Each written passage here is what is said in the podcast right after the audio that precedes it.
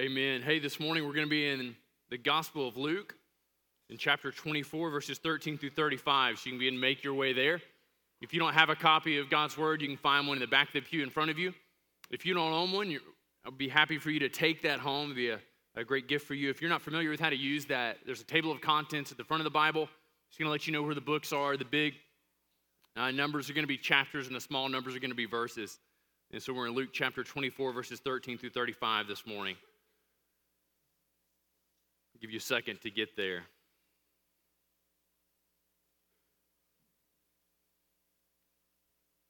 All right. You can find your way there in a second. A number of years ago, I was leading a mission team. And so we had, you know, 15, 16 college students from Georgia come over to join with us, to work with us. And, and, while we were there with them, we were eating in a restaurant. And I was there, I was getting ready to put in the order, and just kind of, I began to hear this, this kind of murmuring, and the murmuring gave way to this high pitched shrill. I'm talking like dog whistle loud. And I look over, and there's a group of six or seven of these girls from Georgia who are just, just I'm thinking, you know, is, is it a hare? Is it a mouse? Like, what's going on? We haven't got, gotten our food. This isn't culturally appropriate anywhere. What are you doing? And, and I look over, and there's an actor just kind of sitting at the table. And so I walk over, I'm like, so who's this? And like, so I go to one of the guys, I'm like, they, they need to get the shriek out of the system. Who is it? So they tell me, I said, well, do you want, do you want to meet him? I mean, just, oh my goodness. And so I said, hold on, well, let me go over. And so, and just kind of, hey, uh, probably you can't hear anymore, but if you still can, you know, there are these girls over there, they'd love, uh, love to meet you. And so they come over and they take pictures with him. And, and they have a souvenir that, that lasts, that endures today. And occasionally on my timeline, I see the pictures pop back up and I can still hear the. But if you were to ask those girls, if you were to ask any of the people on that trip, do you, do you know him? Do you know him? I mean, do you know his middle name? Do you know very much at all about him other than just kind of the movies that he's been in? It's, no, I don't know him, I, I, but I know who he is. But I know who he is, and, and, and I don't know him. I mean, I introduced uh, them to him, but mainly just because I could do more than shriek. And but but I don't but I don't know him either. But you see, there's a difference between knowing somebody and knowing who somebody is, and we find that that same thing holds true when it comes to Jesus.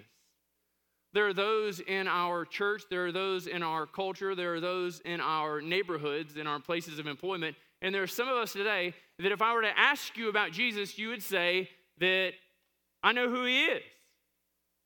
You could spout off a, a, number of historical facts about Jesus. You could roll off some Bible verses. You could throw out and kind of tease out some teaching of Jesus. You know who he is.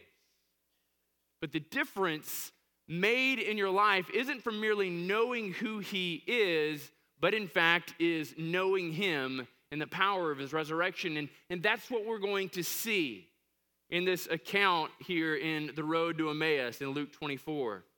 So, as we open up Luke 24, what we find is that Jesus has died on Friday that he was handed over to the Roman authority, that he has been betrayed by his own people, that he has been nailed to the cross, and the disciples watched as the spear went into his side and the blood and the water poured out, and he has been entered into the grave.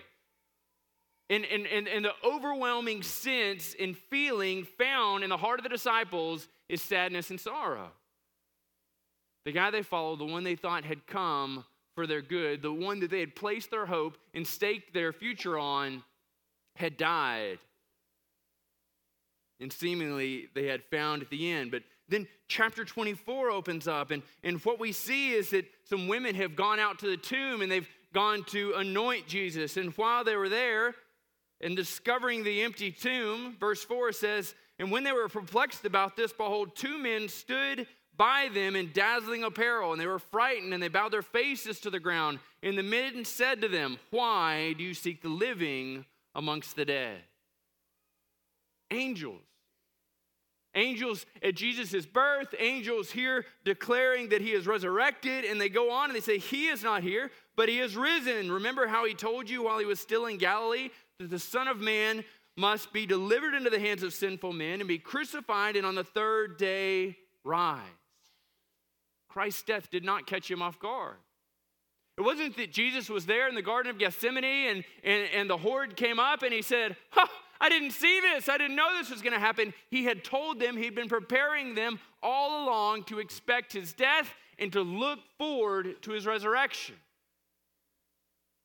And they remembered his words. Verse 9 says, And returning from the tomb, they told all these things to the eleven and to the rest. And so this is the deal. The women leave the tomb, they run back to where the disciples are gathered, the 11 of them, and then there's just this kind of group of the rest. We don't know how many of them, in, of them there are, but we know that their general tenor and kind of manner of existence was sadness, was disbelief, was doubt. And so these women come rushing into the room, and you can imagine they've kind of channeled this same type of deal. The, ah! right? And so they go in and they're like, oh my goodness, you're not going to believe it. He is risen. And the disciples hear it and they're like, what are you talking about? We're in the middle of a prayer circle. We're focusing on Jesus who's died. And they're like, I know, and he's risen. So they say, Do you think they're crazy? Do you think they've lost their minds? And, and before they can answer the question, Peter's out the door and he's running, and John's quick on his heels. And they arrive at the tomb, and what they see there is the tomb empty. And they look in, they see his linen clothes by themselves. And they leave marveling. The women have told them that he's alive. They've said they've heard it from angels. And they get to the tomb, they see it empty, they see that he's made his bed, and they say, What could have happened to it? They completely discount the testimony of the women. And so two of the disciples, Cleopas and then one other who's not, we're not given his name, they, they say, well, I guess we're just going to go home. This has, been, this has been real. This has been interesting. This has been all consuming. I guess we're going to go home. So we pick them up on this journey from Jerusalem to Emmaus, some seven miles, and they're in the midst of a discussion. The text tells us that in verse 14, they're talking to each other about all the things that had happened. And while they're talking and discussing together, now listen to this, this is important. Jesus himself drew near and went with them, but their eyes were kept from recognizing them. So these two guys are on this dusty road and they're walking along and they can't shut up about it. The text kind of gives us the impression that just on and on they talk, on and on they discuss. And so they say, Do you remember when he did this? Oh, yeah, I remember that. And, and I mean, it was so wild. Like, we were in the Garden of Gethsemane, and the next thing I know, there's all this uproar and torches and yelling. And, and, and then he's in this kind of makeshift trial, and they're at Pilate's house, and they're at Herod's, and they're before all these people, and just, I'm just not really sure what's going on. And then he died. I just, I just kept thinking it would go a different way. I kept thinking that, oh, he's going to overcome the crowd. I kept thinking it'd be like all the other times before. Do you remember Jesus? He walked on water. And so when they had them in the middle of the trial, I thought, no, it can't go this way. Surely it's going to end differently. Surely it's going to change. Surely it's going to be different. And then in the middle of this, you can kind of see Jesus coming from the side street, right? And so they're walking along the way, and then all of a sudden Jesus just kind of walks up beside them. And, and for whatever reason, God keeps them from recognizing Jesus. He keeps them from being able to readily discern who he is. And so Jesus walks up and he asks one of the most interesting, innocent questions. Verse 17, he says, What is this conversation that you're holding with each other as you walk? In essence, he says, What are you guys talking about? Well, they're dumbfounded. They, they absolutely can't uh, uh fathom a reality where somebody from this area isn't acutely aware, well aware uh, uh, of, of exactly what they're talking about. But look at what Luke tells us. He says, and they stood still looking sad. So they're walking along this way, they're journeying down the road. Jesus interjects. He says, What are you guys talking about? They turn to Jesus, crestfallen, broken. And just stand there for a second. Because his question is calling on them, is requiring of them to run back through the chain of events from his arrest through his crucifixion and now the empty tomb. So Cleopas turns and he answers him and really asks him somewhat of a snide, uh, as kind of a snide remark, kind of this offhanded question. He says, Are you the only visitor to Jerusalem who doesn't know the things that have happened there in these days? In essence, he says, Have you been living under a rock? No, catch the irony here. This is Jesus who's well aware of everything that's transpired. They can't see that, they don't know that. And Cleopas turns to him and says, You don't get out much, do you? Have you talked to anyone else? Any, like, crowd, mob, Barabbas, Pilate, crucifixion, a little bit of an earthquake, none of these things. And, and Jesus just says, in essence, what things? He just kind of responds, you know, just kind of just plays ignorant. He says, what things? And so what we see is a spelled out understanding of who they thought Jesus to be.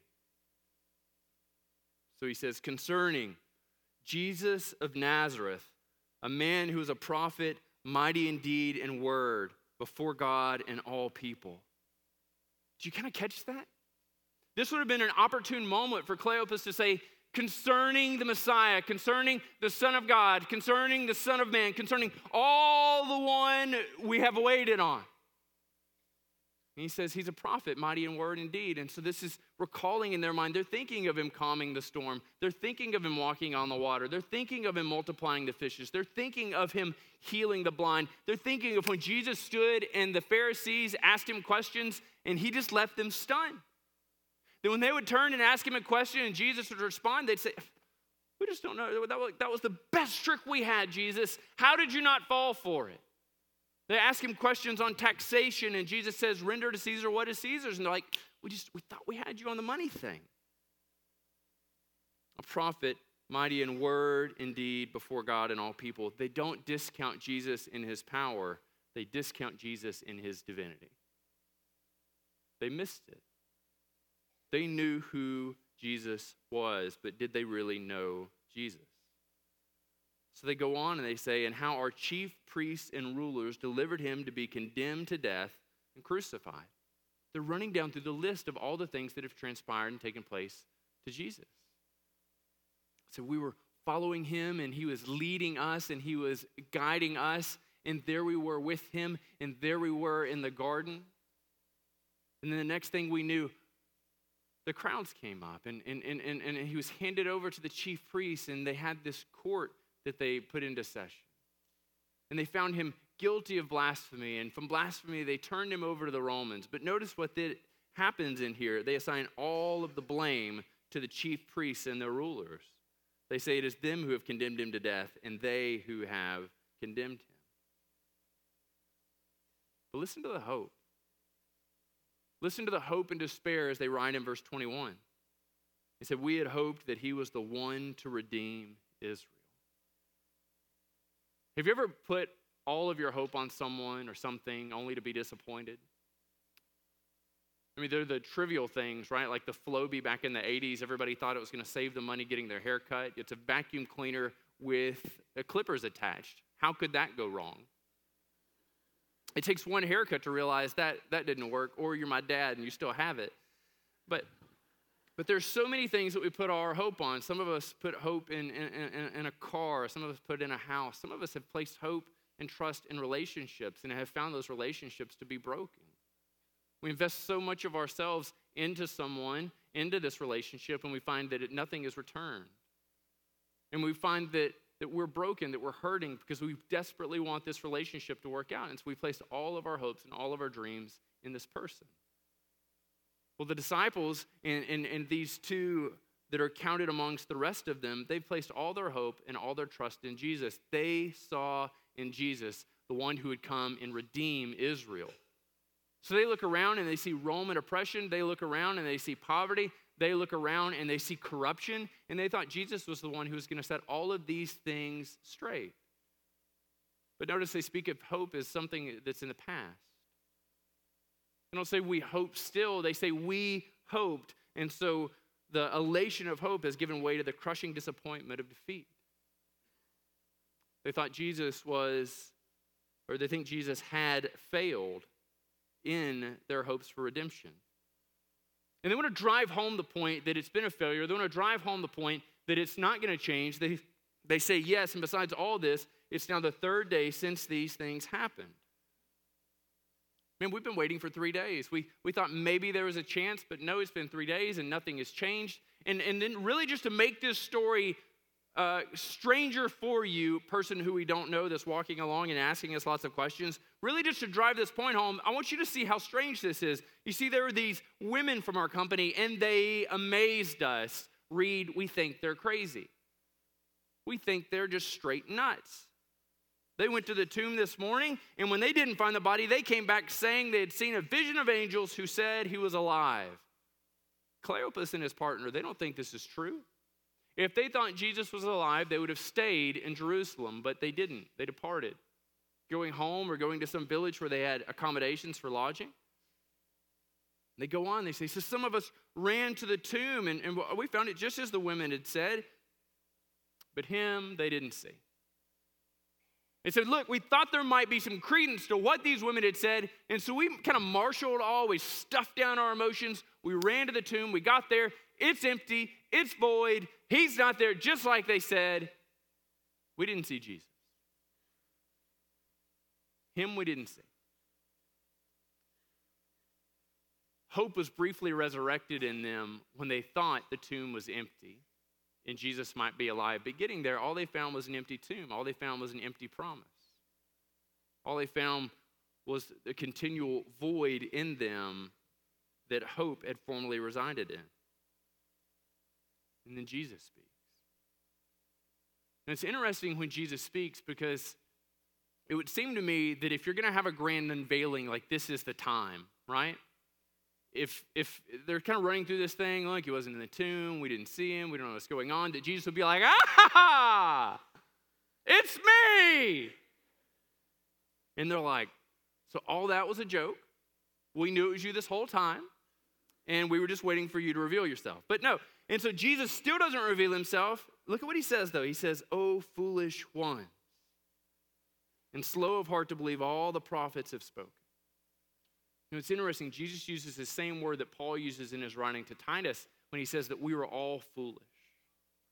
In essence, it's this word used to describe those who disbelieve in God. So he looks at them. And it's interesting to say, or to notice that he doesn't look and say, Look, the tomb is empty. The woman said, They saw me. Why don't you believe? Notice where he finds their fault. He finds their fault in their failure to read, to understand, and to apply the Old Testament.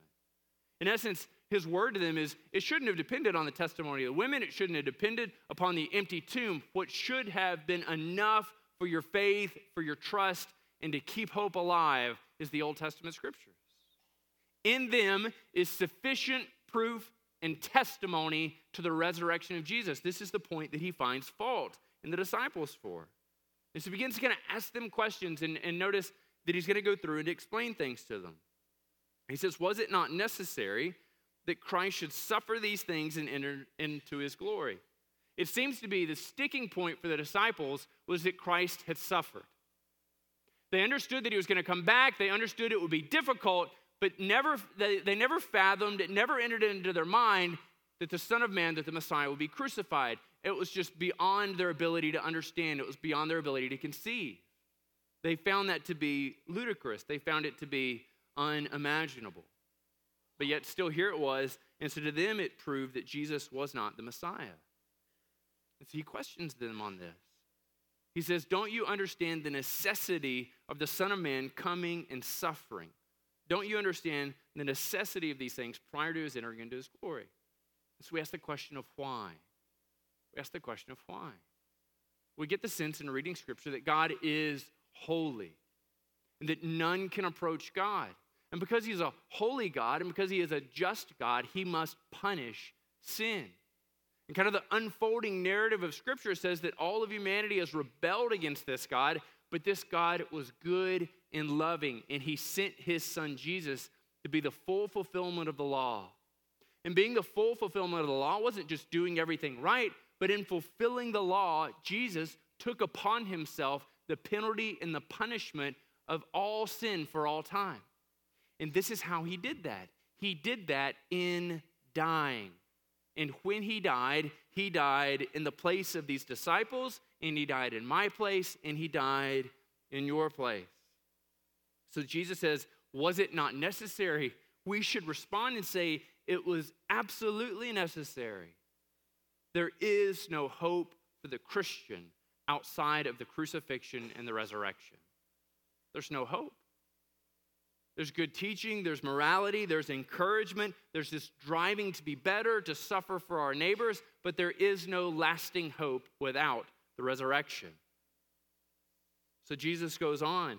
In verse 27, it says, beginning with Moses and all the prophets, he interpreted to them in all the scriptures the things concerning himself.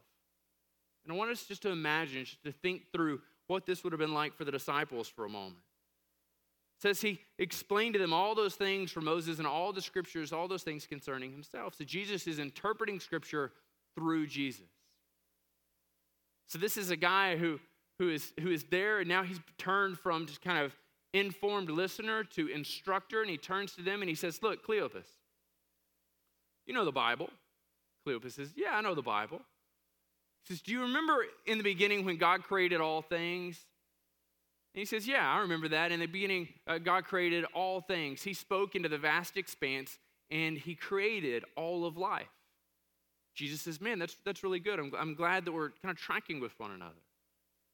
He says, Do you remember in the garden that, that when Adam and Eve rebelled against God, when they sinned, when they fell, and God was removing them from the garden? Do you remember uh, this little, little phrase? That it's just kind of this it says, speaking to the serpent, he says, You're going to bruise his heel, but he's going to turn and crush your head. Cleopas says, says probably, Yeah, yeah, absolutely remember that. Man, that's the hope of the Messiah. Jesus turns, and you can sense the tenderness in his voice when he would have said something similar to, That was Jesus. He says, and do you remember, and, and, and just kind of a little bit further down, when God picks Abram and he's going to send him out, he says, I'm going to bless you and you're going to be a blessing to all people? And Cleopas says, Yes, Father Abraham, I, I know this, I remember this, we live this. He says, All people are blessed in Jesus. He says, Okay. He says, Okay, what about this? Do you remember, do you remember Moses? He says, What are you? Are you back under that rock? Of course I remember Moses. He said, Okay, so Moses led people free, right? He says, Yes, of course. He, he led them up out of Egypt, he led them up out of captivity. He says, So does Jesus. Cleopas says, I, I, understand how. He says, All right, do you remember this verse? He says in Deuteronomy 18 15, The Lord your God will raise up for you a prophet like me from among you, from your brothers, and it shall be to him that you shall listen. He says, Cleopas, the prophet you've been waiting for the one like Moses, the one who you've set your hopes on, that was Jesus. Says, Cleopas, do you remember the promise God made to David? Cleopas says, I remember a promise. Which one are you talking about? And he says, Okay. when God made the promise to David and says, And of your kingdom and of your house it shall be made sure forever before me, and your throne shall be established forever. And in accordance with all these words, and in accordance with all this vision, Nathan spoke to David. Cleopas, have you ever wondered how David's throne would be steadfast forever? He says, Yeah, I, have wondered that. He said, That was Jesus. Then he turns, and what he does here is, is really kind of gets to the heart at what Cleopas would have begun to struggle with. So he moves from easy to hard in the book of Isaiah. He says, Cleopas, do you remember the words from Isaiah, what we've kind of staked our hope and promise on that for us would be found in Isaiah 9? He says, For us a child is born, to us a son is given, and the government shall be upon his shoulder, and his name shall be called Wonderful, Counselor, Mighty God, Everlasting Father, Prince of Peace.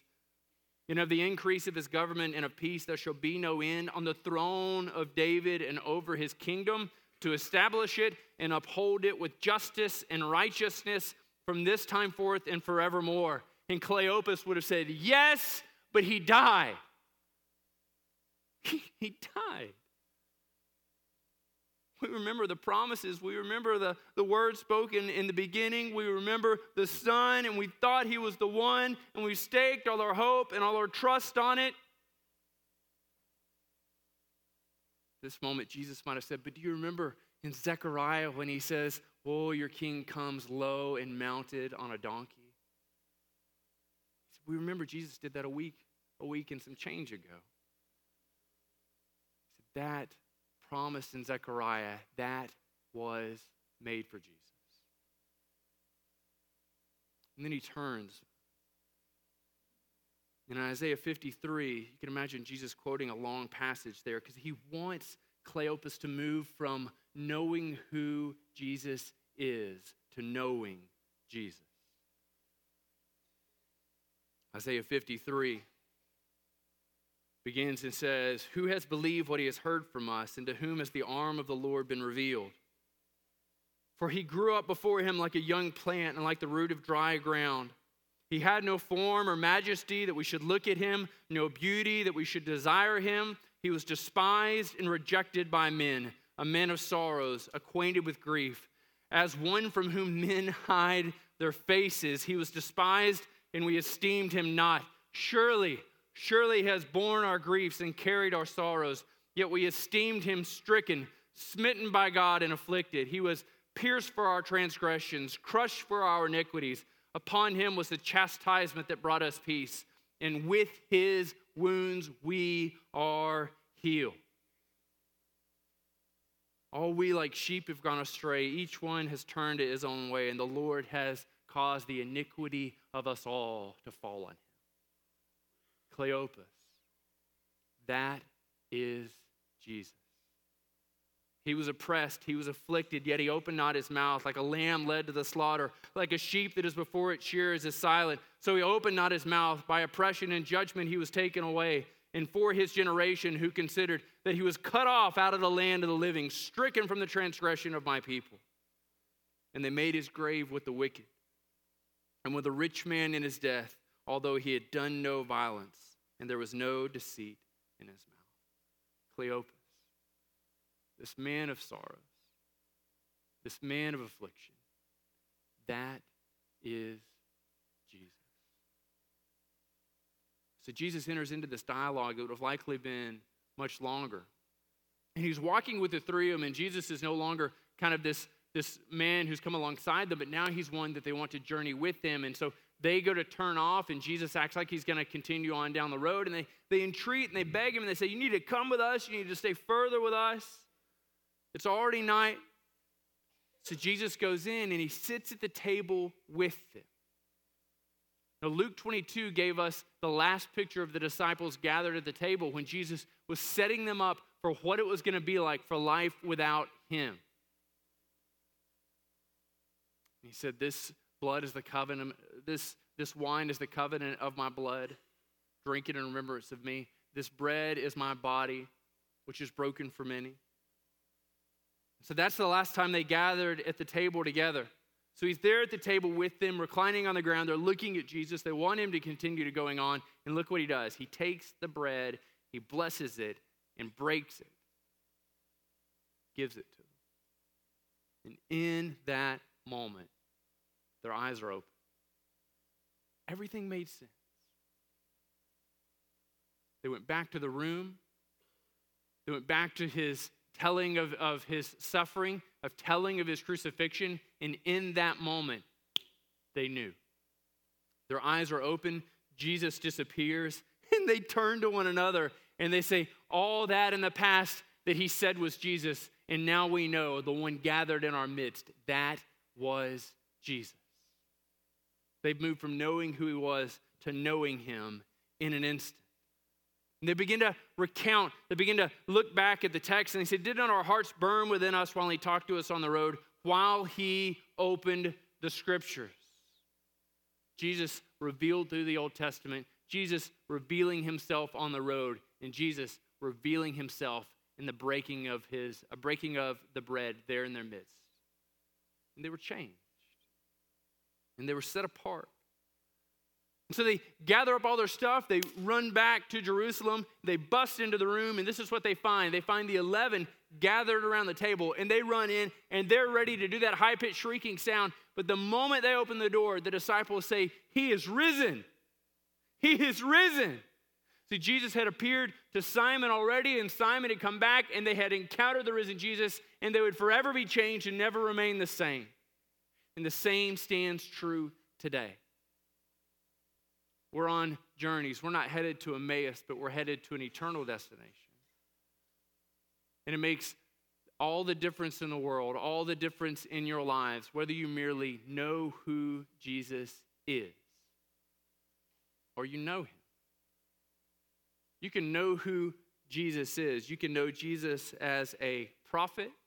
You can know him as one who teaches well. You can read the writings of the New Testament and be inspired to be a better neighbor. You can do that, and that would not be a bad thing. Many of us would benefit by having better neighbors. You can read through the New Testament and you can radically transform how you live. You can see the moral teaching of Jesus, you can see the way he lived his life, and you can begin to kind of move away from the things that even culturally today we would say those things aren't moral. And that would be a good thing. That would be a significant thing for some of us, but that would not be an ultimate thing. See, some of us follow the discount Jesus. Follow this Jesus who we know some about, we know maybe even a lot about, but he is the discount Jesus. Because he's the Jesus who never had to suffer and die and was never truly resurrected. But there's a difference. There's a distinct difference, and it runs the opportunity to move you from receiving the wrath and the penalty of punishment of your sin to receiving the forgiveness of God because Jesus has already taken on the wrath of God. He has died for you once so that you may live for him for all eternity. To know him, to know him in the power of his resurrection, to know that Jesus who came on the other side of the grave is to come to him confessing sin isn't to come to him posturing and saying, Look, I am a good person. You're doing well to get me. It's to come to Jesus, to know you are broken, to know you bring nothing, to come to Jesus, confessing all your liability, receiving all of his life transforming power and ability. To know him is to confess sin, to know him is to receive forgiveness. Do you know that in confessing sin, you receive forgiveness from God because you confess sin to the risen Jesus. Not a good and moral teacher, but the Son of God come, fully God, fully man. You receive forgiveness. And this is so difficult for many of us to take in. It's so difficult for many of us to accept because what we remember in the confession of sin is the rejection of the people we confess it to. So you go to your wife and you say, I've done this. You go to your parents and you say, I've done that. I've done wrong. And what we have received from them over and time again is rejection. A changed attitude, bitterness, hardness of heart in them. And so that it has conditioned us in some sense for what to expect when we confess sin to Jesus. And I can tell you that nothing is further from the truth. We come to Jesus broken. We come to Jesus lame. We come to Jesus blind. We come to Jesus dead. He makes us alive. He heals us. He restores our sight. We are made whole in the blood of Jesus. But coming to Jesus, confessing our sin, receiving forgiveness of sin, we come to a Jesus who expects us to give our lives to Him and hold nothing back. We come to a Jesus who says to us, Come to me, all who are weary and heavy laden, and in me you'll find rest. But in this Jesus, where we find our rest, we find also one who would be the Lord of our life. We find one who is good and who is worthy, but who is demanding that we would give to him all that we are. And so he sees, it seems that we can live our lives simply knowing who he is. You can engage in conversation. Somebody can ask you, Are you a Christian? And you would say, Man, I know who Jesus is. My grandmother was baptized. I went to church with her. I even came to Ridgecrest a time or two. It was a terrible experience, and I never came back, but nevertheless, I was there. You can go through your whole life simply knowing who he is, or you can know him. So we have two classes of people. We have those who you would say that you have already submitted yourself to Jesus, that you have known him for the forgiveness of your sins.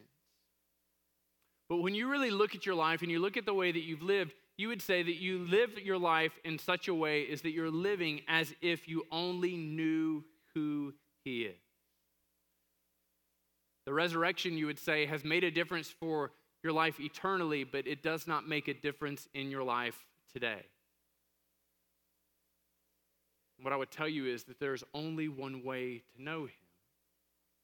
If you would know him in the power of his resurrection, then you must know him as Lord and Master. There's no way to follow Jesus outside of making him Lord and Master of your life. We cannot follow the discount Jesus. Man, that there are those in this room today, a friend begged you to come and you just wanted them to quit asking, so you came, which is, a, which is noble. I hope your friend honors that in some sense. You came in skeptical, you came in doubting. And you can leave this place still knowing who Jesus is with no change in your life. Or you can leave this place knowing Him and being changed eternally. And as God has set things up, that choice falls to you. I would tell you there is no middle way, there is no putting off, there is no kicking the can down the road. Each of us has to make a choice, and none of us knows how long our lives will be. My prayer for you, and in these next moments as we turn and have an opportunity of invitation and reflection, that if you don't know him, but you want to, that you would turn to the person beside you, that you would find somebody near you, or you would come and find one of the staff and say, Tell me how to know him. Don't wait. Don't put it off. Move from knowing who he is to knowing him. Let me pray for us.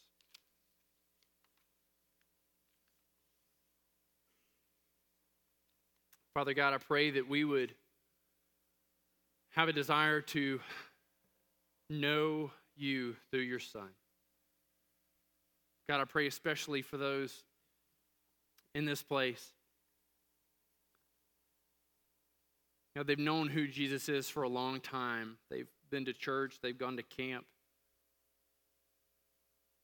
but they don't know him. So, Father, I pray that your Spirit would move and stir in them, that you would convict them concerning sin, righteousness, and judgment, that you would move them from darkness to light, from death to life. You would help them to receive forgiveness, won for them in the blood of Jesus. God, I pray for encouragement for those who, man, they are convinced and they believe that they know you, but they're not living that.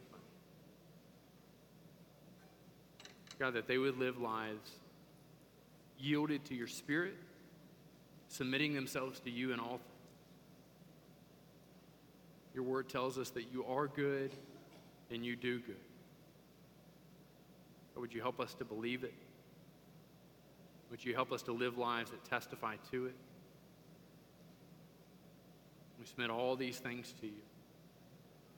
In your Son's holy and precious name. Amen.